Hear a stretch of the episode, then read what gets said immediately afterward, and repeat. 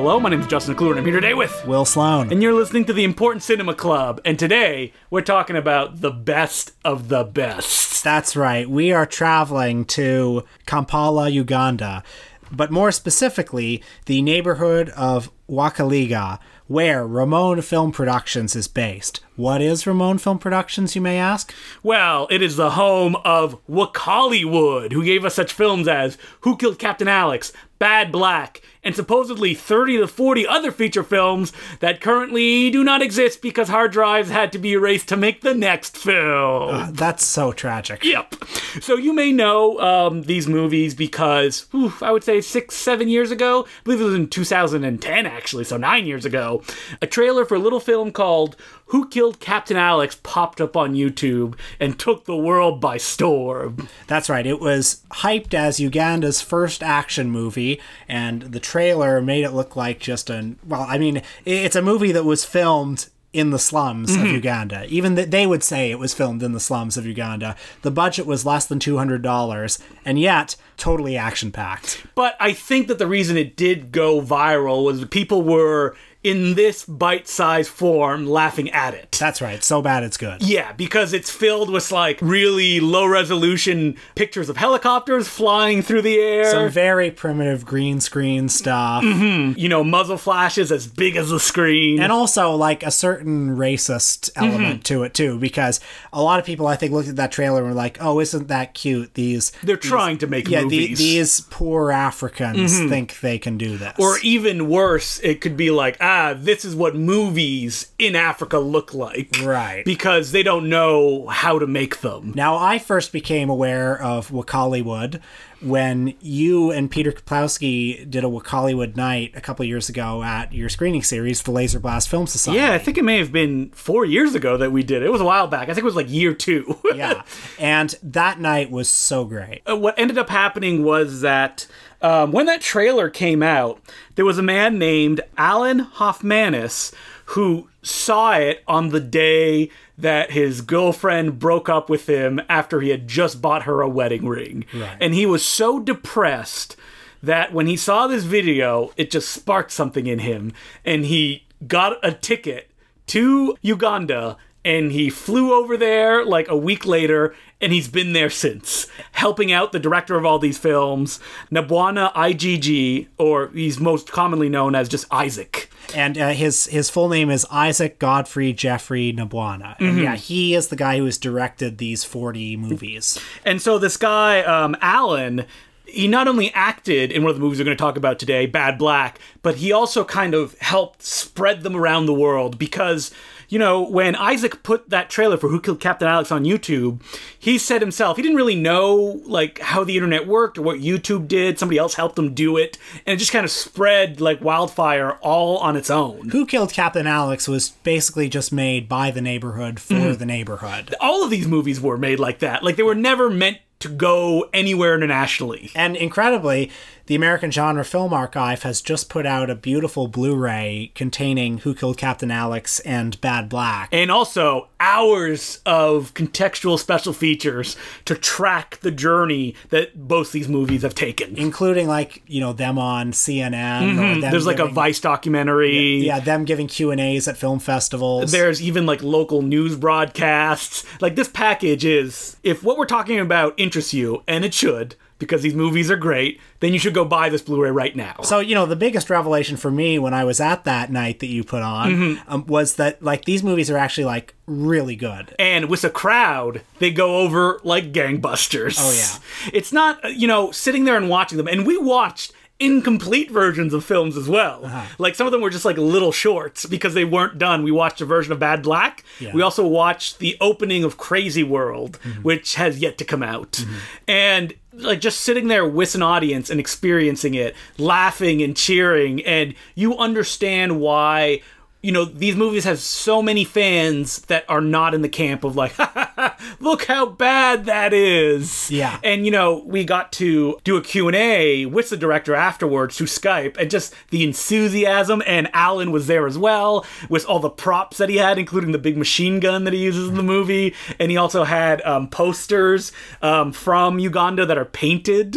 Alan Hofmanis, by the way, Hmm. his roles in these movies have included Jesus Christ and Chuck Norris. Yes, and he's like a Rambo-like figure in Bad Black. Yeah, having, having this one white guy in this Mm-hmm. universe is an incredible novelty. So um, we should talk about Who Killed Captain Alex, the one from 2010, Mm-hmm. which was, as you said, billed as the first Ugandan action movie.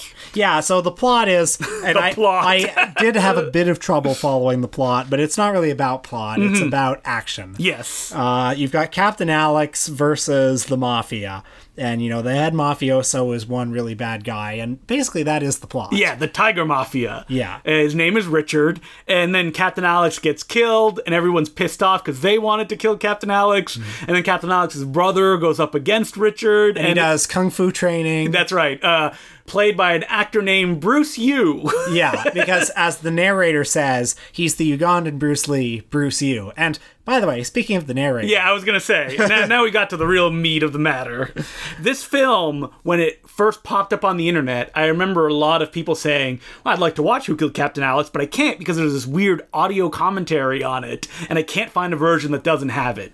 This audio commentary is what's known as the video Joker. And how would you describe that, Will? Well, it's sort of like a cross between a regular narrator and Mystery Science Theater. Mm-hmm. So it opens with him. He says, This is VJ Emmie on the microphone. Now you're going to see this is how we do action in Uganda. Mm-hmm. And so as the movie goes on, he's sort of describing the plot. He's, you know, like if there's a character on screen, he's describing what the character is thinking. Mm-hmm. And sometimes he's cheering on the action. Sometimes he's like pointing out how ridiculous the film will be. You'll hear a lot of like, what? And as you said, there'll be a lot of like, yeah, now the action starts. Yeah, like the movie's on. and they're like, Super Kicker, what's happening? Action packed movie. We're doing our best not to do a goofy accent. Yeah. Because like this film is so like distinct in the way everything sounds. Yeah, and yeah, he'll comment on like the ridiculousness of it. It's like you know everybody in Uganda knows kung fu, or, or you know there's there's there's a point in one of them where it's like Alex is on screen and he says something like he's unhappy. You'd be unhappy if you were in Uganda too. So there's like an awareness of the film and a joy to it as well that's so infectious when you're watching it. And, you know, the director of these films says he loves the video Joker. He's friends with him, and it also lets him watch the movie through fresh eyes every time. He's like, I watch it four or five times once he does it. By the way, there's a my favorite thing that the VJ says is in Bad Black. There's a point where uh, I know exactly what you're going to say. he, he like falls into a puddle and, Yeah. and the VJ oh, says, Oh, no, it's poo poo. and for real, this is Uganda. Poo poo is everywhere. I mean, I think that my favorite may be um, it's like ah, it's like Rambo, Chuck Norris, Bill Murray, action stars. Well, the director of these films, uh, Nabwana IGG, he was somebody who like is a, is a huge movie buff, sort of even without having seen a lot of movies. Like when he was younger, his brother would go into town and see probably bootleg screenings of you know Chuck Norris movies, Arnold Schwarzenegger movies, and he would come back and he would. Uh, enact the plots of these films. It should be pointed out that like you know Isaac, the director of these films, said that he had never even been in a movie theater like ever when he's doing like video interviews and stuff like that. The closest that they get is what's called like video or cinema halls, where maybe there'll be a projector or it'll just be a television and a bunch of chairs under a tent. So you know he knew uh, of Chuck Norris and Bruce Lee and mm-hmm. Sylvester Stallone sort of by reputation, and you know like oftentimes these are the films that really transcend international borders. Mm-hmm. You know, like the the action movies. And we should point out that like Uganda has always been a war ravaged country mm-hmm. that's had a lot of difficulties. And that all of those experiences is something that Isaac has talked about that he puts into his movies. For example, in Who Killed Captain Alex, one of the iconic images in the picture was that uh, helicopter looking like it crushes a building Yeah. and then collapses. And on the commentary track, Isaac is like, "Oh yeah, it's actually shooting the missiles backwards because when I was a kid and we would run away from the helicopters when they'd come into our village, we had to make sure to always stay in front of them because we knew that they shot rockets backwards." Yeah. Well, you know, these movies do have a strong like documentary element, as you suggest. Uh, Bad Black is very much about sort of the poverty of the area. Like one of the villains of the film is this gangster who has this like little army of child soldiers basically uh, children who have been kicked out of their families because their families couldn't afford them and he has them working as you know street thieves. Um, and you know A- alan hofmanis in that film plays just like a medical guy in, the, in the community. Just helping out children and stuff like that until a small child named Wesley Snipes yeah. teaches him how to do martial arts and fight back. and that kid uh, so good. so good. He really he really gives a very aggressive performance So, I mean, you've probably um, so you've probably ca- caught on by our tone of voice, but like these films are not just fun because wow, look at what they could put together with the meager resources they have. It's also like wow, these are really energetic and like like the action you get really involved with it because they're really going at it. I mean, the movies are shameless in their desire to entertain you, and uh, the action scenes are actually quite good. Like the the kung fu mm. scenes are real kung fu. And that's because the director and his brother learned martial arts as kids, mostly mm. out of books that they found. Mm. And, and they got to the point where they could actually participate in martial arts, like local championships, which is why the kind of physicality of the films is so good. It's not like, oh, look at that punch, it missed by a mile. It's like, oh no, they're really going at it and moving and jumping and Doing doing flips, yeah, doing yeah. flips and stuff like that. uh, there's a lot of like gun violence too, Mm-hmm. uh, with a lot of like CGI bullet squirts, uh, a lot of explosions. And, you know, one of the reasons that it's so endearing and fun as well is that, you know, Wakaliwood is portrayed as a place where these movies happen. It's like a, a whole community. If you watch some videos, they'll show like, oh, this is where the armorer is. This is where we actually train the actors. This is our rehearsal room. And that it's all stuff that they've had to put together with the resources that they have. Like, none of the guns look real. Sometimes they're Nerf guns. But it doesn't matter because everyone's so involved in what's going on. Well, that helicopter is apparently in most of the movies because it's like the biggest prop they have. Mm-hmm. Yep, and- they built it. They put it on a crane so it can go up and down. And there's this guy I can't remember. His, oh, Dowda is his name, I Mm-hmm. believe, uh, who who sort of finished the helicopter, made it a prop, and he's like the prop guy on all Yeah. these movies. He he makes every prop. so, like in Bad Black, Alan's character has like a big M16 machine gun, but it has wooden bullets on the side. Mm. But it doesn't really matter. I mean, we talked about how like the plots are a little bit hard to follow, and Isaac has said because most of these films are improvised, they'll get to the location, figure out how it works, but he also wants to involve everybody that's willing to give their time. So there's sometimes a couple dozen characters, and you're like, wait, I don't know who's who. What's going on? Well, as these movies have become more popular, both worldwide and in Uganda, like people now travel Mm-hmm. to the Wakaliga village um, to be part of them. And the filmmaker, Nabwana IGG, Isaac, he is very democratic. He loves, if you come to his set, uh, he'll involve you in the movie in some capacity. And Mm. so these movies are uh, true community efforts. Yeah, Isaac has said it kind of feels like live theater. Like when he's shooting, there's always a crowd of people watching because they just want to see this kind of magic happen. Because before, no one was doing this. And even if you tried to do it, you would be ridiculed. Um, Isaac has talked about how, you know, critics in Uganda actually don't treat his film seriously because they're not in English. Because no one's gonna watch a Ugandan film in the local language. It needs to be in English. Like if you watch a lot of another um, African country, Nigeria's uh, films, they're all mostly all in English. Yeah, well, you know, a prophet is never recognized in his hometown. as, that's right. As a, a, a fellow by the name of Christ himself once said. Uh, you mean Alan, of course, playing Jesus Christ. but once these films gained kind of international attention, that's when people were like, "Oh, wow! Like this is actually something that."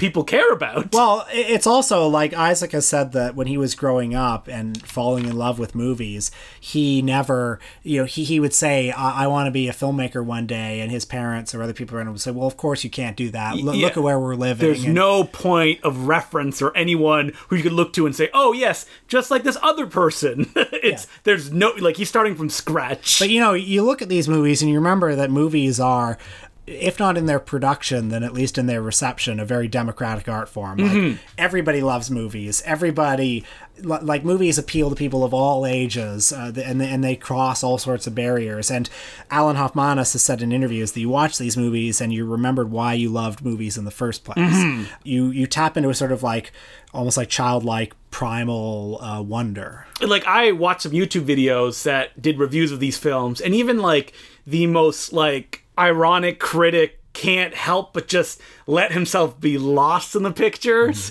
because I remember hearing one guy's like, "Ah, this video Joker, is so annoying," but then by halfway through, I'm getting into it. Yeah. It's fun. I mean, when you hear the video Joker, you know, with an audience, uh, like you're really laughing along to him. By the way, at, at that night you put on, Alan Hofmanis said that one time he brought like DVDs of Buster Keaton and Charlie Chaplin mm-hmm. movies to the village, and they were a big hit. And there are apparently versions of those movies in the village now where a VJ has recorded commentary on them. Ah. And if, if somebody can get me access to like modern times with VJ Emmie Well, narrating it, I, I think Alan was saying that like all movies have VJs, right? Yeah. Because sometimes they're in English, so mm-hmm. the people watching can't necessarily understand the dialogue. It's you know in the silent era this happened a lot, uh, specifically in Japan. It was the benshi who would narrate, but he wouldn't just narrate. He would also give his own angle on what's going on. It's also like another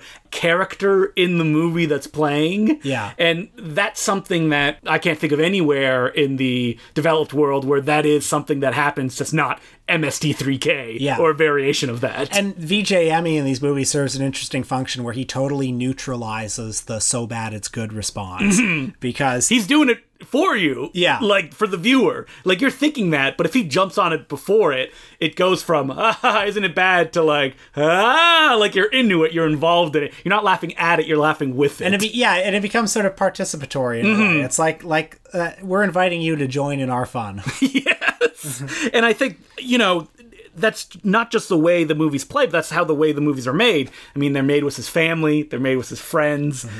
It's made with all the people in this village, and I mm-hmm. think that you can feel that in the movies as well. it also puts me in mind of like just regional cinema. Mm-hmm. I mean, you, you I, I look at these movies and I'm reminded a bit of you know obviously David the Rock Nelson is not as good a filmmaker as Yes.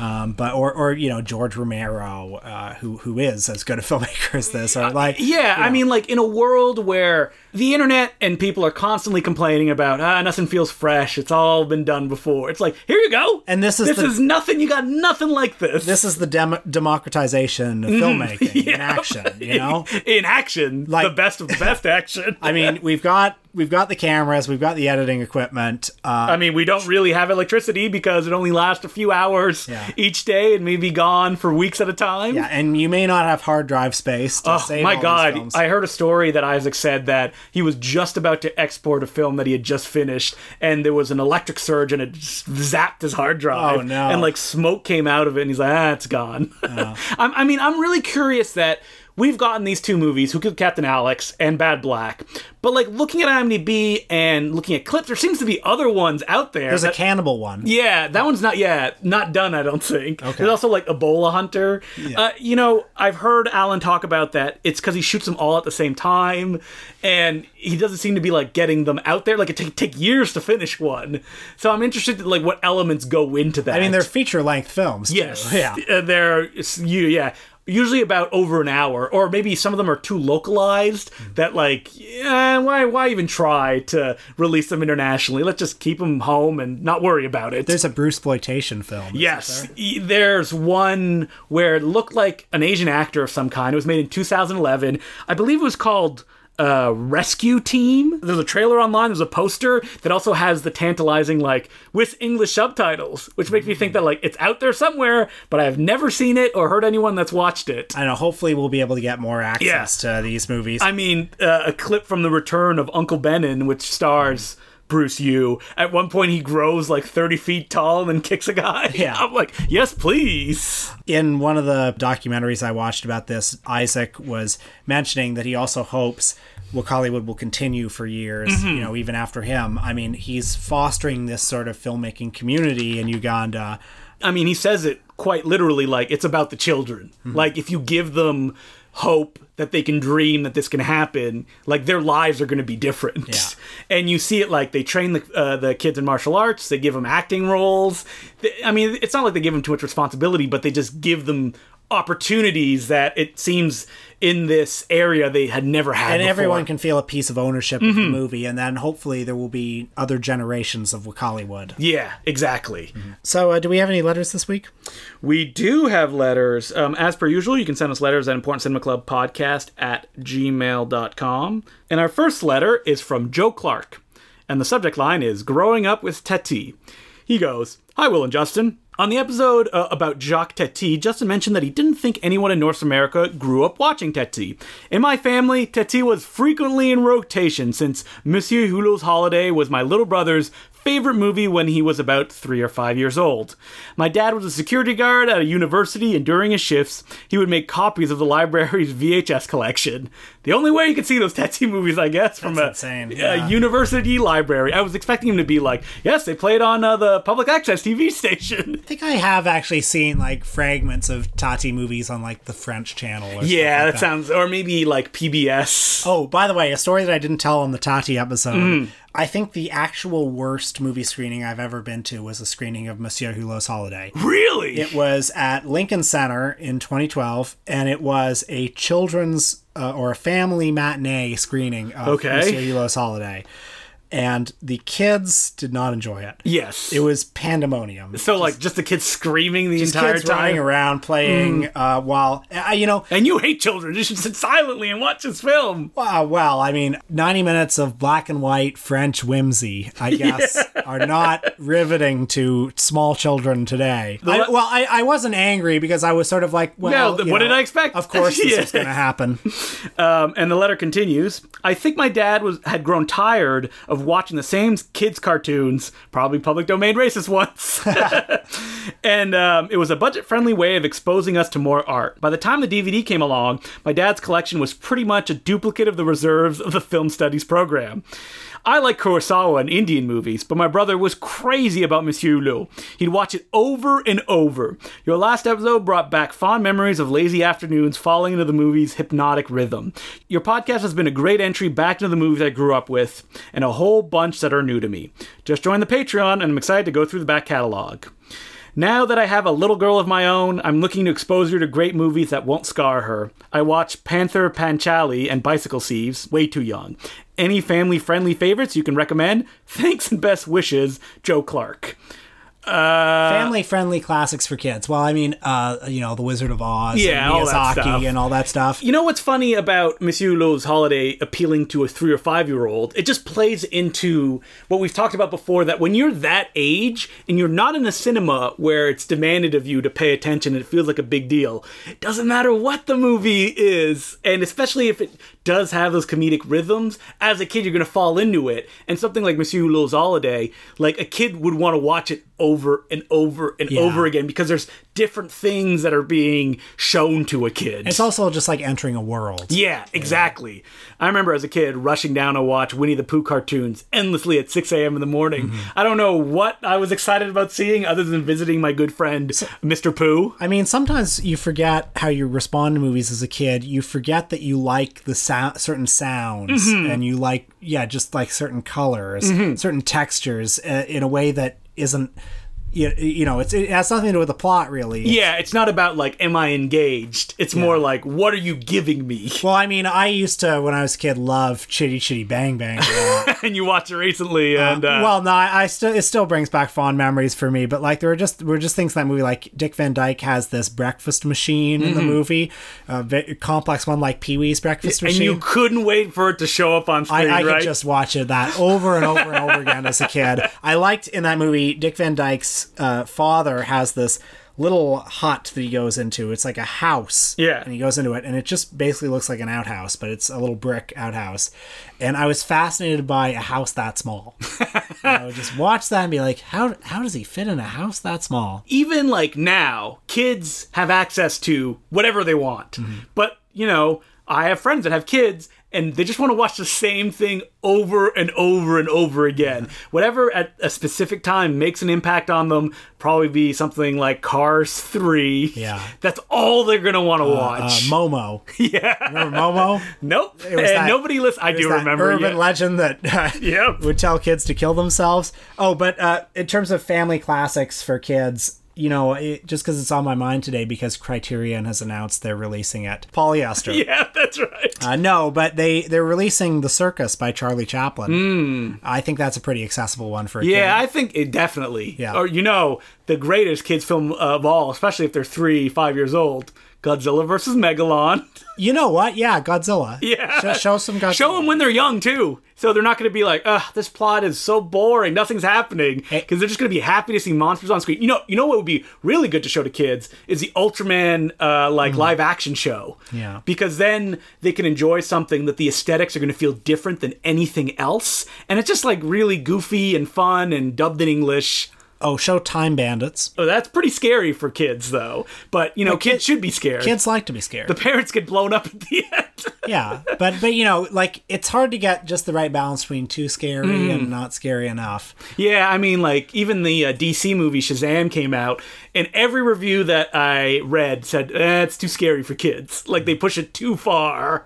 Eh, kids like to be scared, but I don't have any kids of myself, and I'm sure that you know one of my friends once showed his young daughter uh, all the Star Wars movies, and he had forgotten in um, the third one or one of the sixth one, uh, Return of the Jedi. Yeah, Revenge of the Thi- of the Sith. Sith. Uh, Anakin has his legs and arms cut off, and then he's burnt alive in a volcano. You never know what's gonna scare kids. She did not. Yeah, how would you know that that would be scary? Well, I don't know. When I was a kid, I was really afraid of that scene in The Wizard of Oz where the flying monkeys take, also, a very scary scene. take apart the scarecrow, and Yeah. then you see him dismembered on the ground. And He's he goes, like, "Ugh." "They threw me over here, and they Yeah. threw me over here." I mean, I, I think both of those are pretty good examples of like things that are scary. Yeah. Uh, but you you're right. As a kid, you don't know what's gonna like trigger something and cause nightmares. Hey, do you think a kid would like the Marx Brothers these days? I No. li- I liked I- Soup when I was a kid. Uh, I mean, they are slapsticky, but they're also very verbal. Yeah. So I don't know if for three or five year old. You know what Yeah. a kid would love? The Three Stooges. yeah, I knew you were gonna go there. Uh, and other than that, I don't know. The Ritz Brothers, I guess. Yeah. Uh, Al Jolson. yeah, normalize it while they're still young. uh, but yeah, you know what? Chaplin, that's a great example. We said it last week too. Buster Keaton, Harold Lloyd is really good too. Sherlock junior Mm-hmm. Uh, second week in a row, I've recommended that movie. But I think a kid would love Sherlock Jr. You're gonna go for a third time next week. Oh, and Bugs Bunny. Oh yeah, show them the cartoons. I mean, Warner Brothers just released the first Bugs Bunny cartoon. They made a big deal of it. Didn't they say like a thousand cartoons and like used to be a big sign supposedly on the Warner Brothers lot about it. And finally the first one came out and it was only like a minute and 13 seconds long. Bugs Bunny wore weird yellow gloves. Yeah. But other than that, felt like a classic Bugs Bunny cartoon. They Yeah. tried really hard to recreate that aesthetic. Yeah, I liked it. So our next letter is from Joe McGregor, and he goes, Dear Important Cinema Club, do you guys keep a list of movies you're intending to watch or actively seeking out? If so, whose list is bigger? Looking forward to that eight hour Godzilla episode, Joe McGregor. Uh, well, Justin probably has the bigger list, but I have the bigger uh, penis. Yes, So- it's massive. Yeah. Uh, you know, list making for movies is complicated for me because I love to do it, but often what I will do is I will make a list and then never watch one on that list. because you've What's scratched, fun is you yeah. scratch that itch of Yeah. making the list. so you're like, oh, I'm gonna watch this and I'm gonna watch that, and then you'll go back to it in a few days and go like, eh, I've thought about this movie too much. I don't want to watch this. I want to watch something new.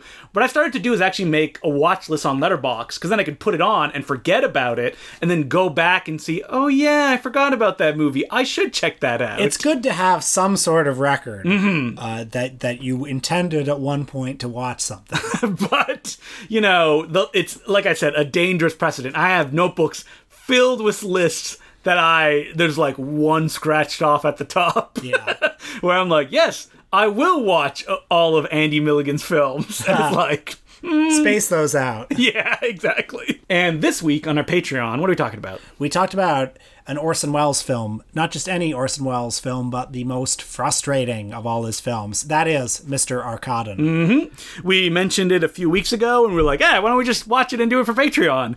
And uh, I would like to say that me and Will both agree that it is the best film that Roger Corman made in Puerto Rico. To understand what that means, you'll have to listen to the episode, and it's five dollars a month, and you can get it at Patreon.com/slash The Important Cinema Club. What are we doing next week, Will? Next week, we are venturing into the life and filmography of Klaus Kinski.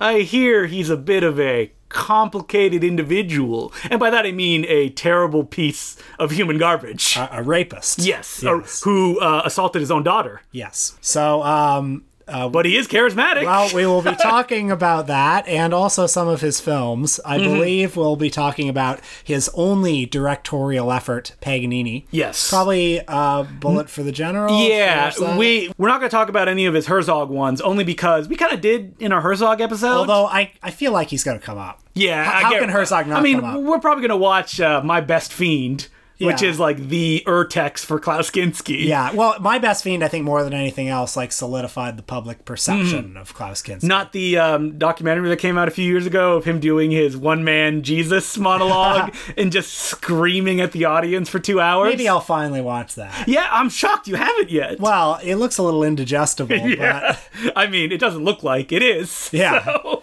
I think that the other one we mentioned was Crawl Space. Yeah. Uh, the film that led the director to considering with the producer, maybe we should just kill Kinski and collect the insurance. yeah, it'd be fun to revisit Crawl Space. Mm-hmm. Okay, yeah. So those are uh, the films that we're going to check out. So until next week, my name's Justin Decloux. I'm Will Sloan. Thanks for listening.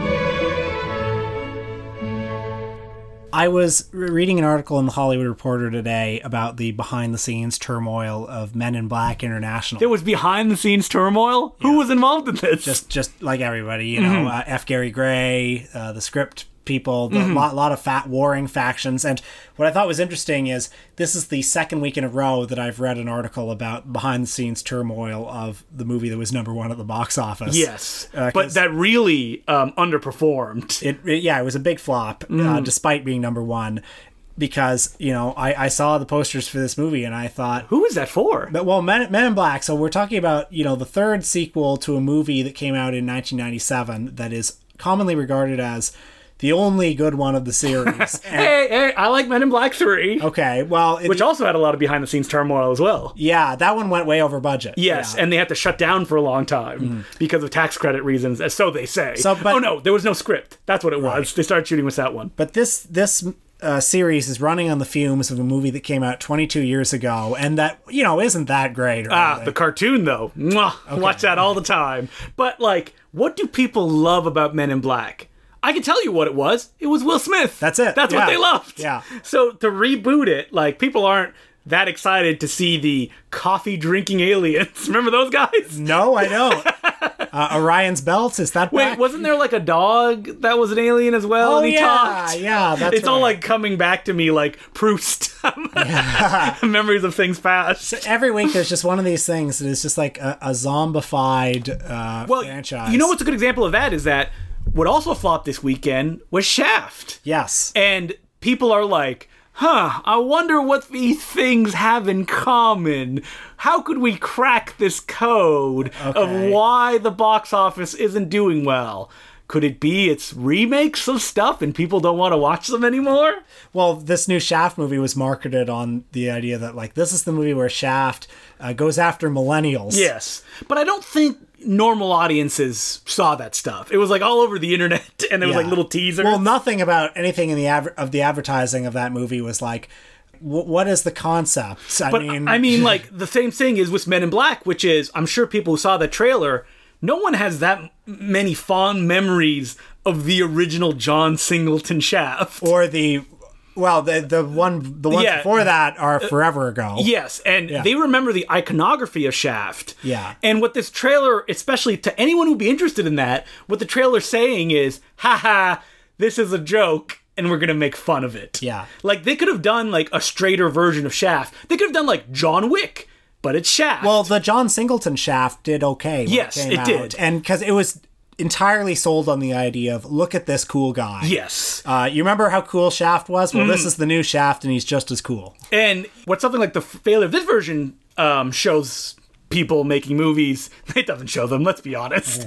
yeah, the lesson they're going to take out of this is, huh, I guess movies that star black people don't do well. Oh, yeah, yeah, Even though that, you know, the box office would say differently, is that like people don't want stuff that they like treated as a joke. Sure. Like they'd rather it, you know, treated straight ahead. And also the iconography of Shaft doesn't really get people excited, just like fucking Men in Black. Yeah. Like I loved Men in Black when I was a kid. That was my favorite movie. I watch it all the time. Well, a lot of the raison d'etre of Shaft is kind of rooted in the early 70s. Mm-hmm. Like the idea of a black private dick was a, a big novelty back then. And there are ways to make it you Yeah. know, uh, like like think of all the like tensions with the police Mm-hmm. these days. There are ways to make Shaft relevant again. that is not the movie that they made. Yeah. but, you know, you checked out Men in Black, right? What'd you say? Two thumbs up? That's why you brought it up? I uh, haven't seen it, uh, but I'm sure it's lovely. Uh, you uh, mentioned had something else you want to talk about. Yeah. Uh, I mean, it, it linked Speaking into of that. dead things. Yeah. The idea of streaming.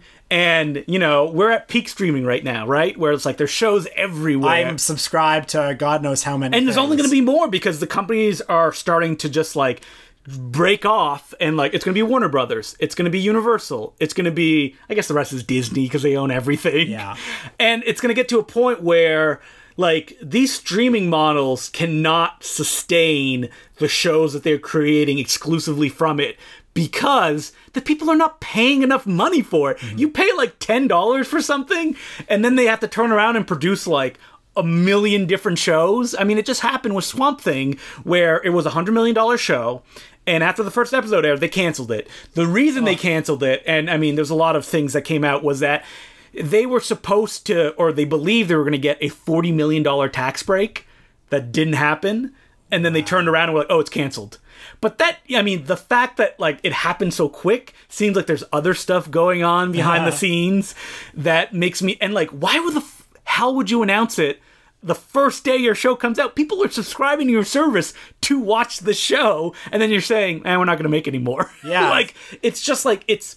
I mean, it's venture capitalism, right? Where there's no money that exists. Like, I mean, Netflix is billions of dollars yeah, in debt, yeah. but they're the biggest. It's Wiley Coyote syndrome, where like they ran off the cliff, and as long as they don't look down, nothing bad can happen. I think Netflix could be very profitable if, uh, if they they like raise the prices, or if they like didn't keep making very expensive things. yeah. Although I do hope that Martin Scorsese bleeds them dry for every dollar they're worth. the two hundred million dollar Yeah. film. I mean, the Netflix model is based on. I'm sure there's like a presentation somewhere which says if everybody in the world subscribes to Netflix, this is how much money we're gonna make. Yeah. and they're like, all right, well, we just got to work our way toward that. But with all these niche services, and they're charging ten dollars a month.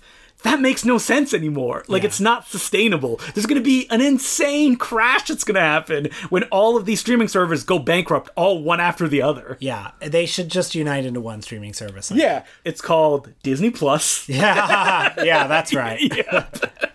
Uh, yeah, it's fascinating, and it. I mean, it really goes to show how you know our modern day world is built on something that people don't want to pay for stuff, Mm-hmm. and if nobody pays for anything, then nothing can exist. People will pay for Netflix. Yeah, that's, all- right, that's and Disney, and those were the only two things that will exist for all time. oh, that's great. And it's great Makes things much easier. because most of those companies like Netflix doesn't release numbers, so nobody knows what's good or what's bad, and it's all up in the air. As that article that came out where an- a Netflix CEO said, you know, our decision if we want to keep a show or not is really built around do we feel we'd fight for it, and if we say no, it gets canceled. Damn, Ugh. that can't be true. Yep, that's what multiple people said. Wow. That's the world that we live in. These probably mostly white men on top making the decisions. So really, it's just like every other day.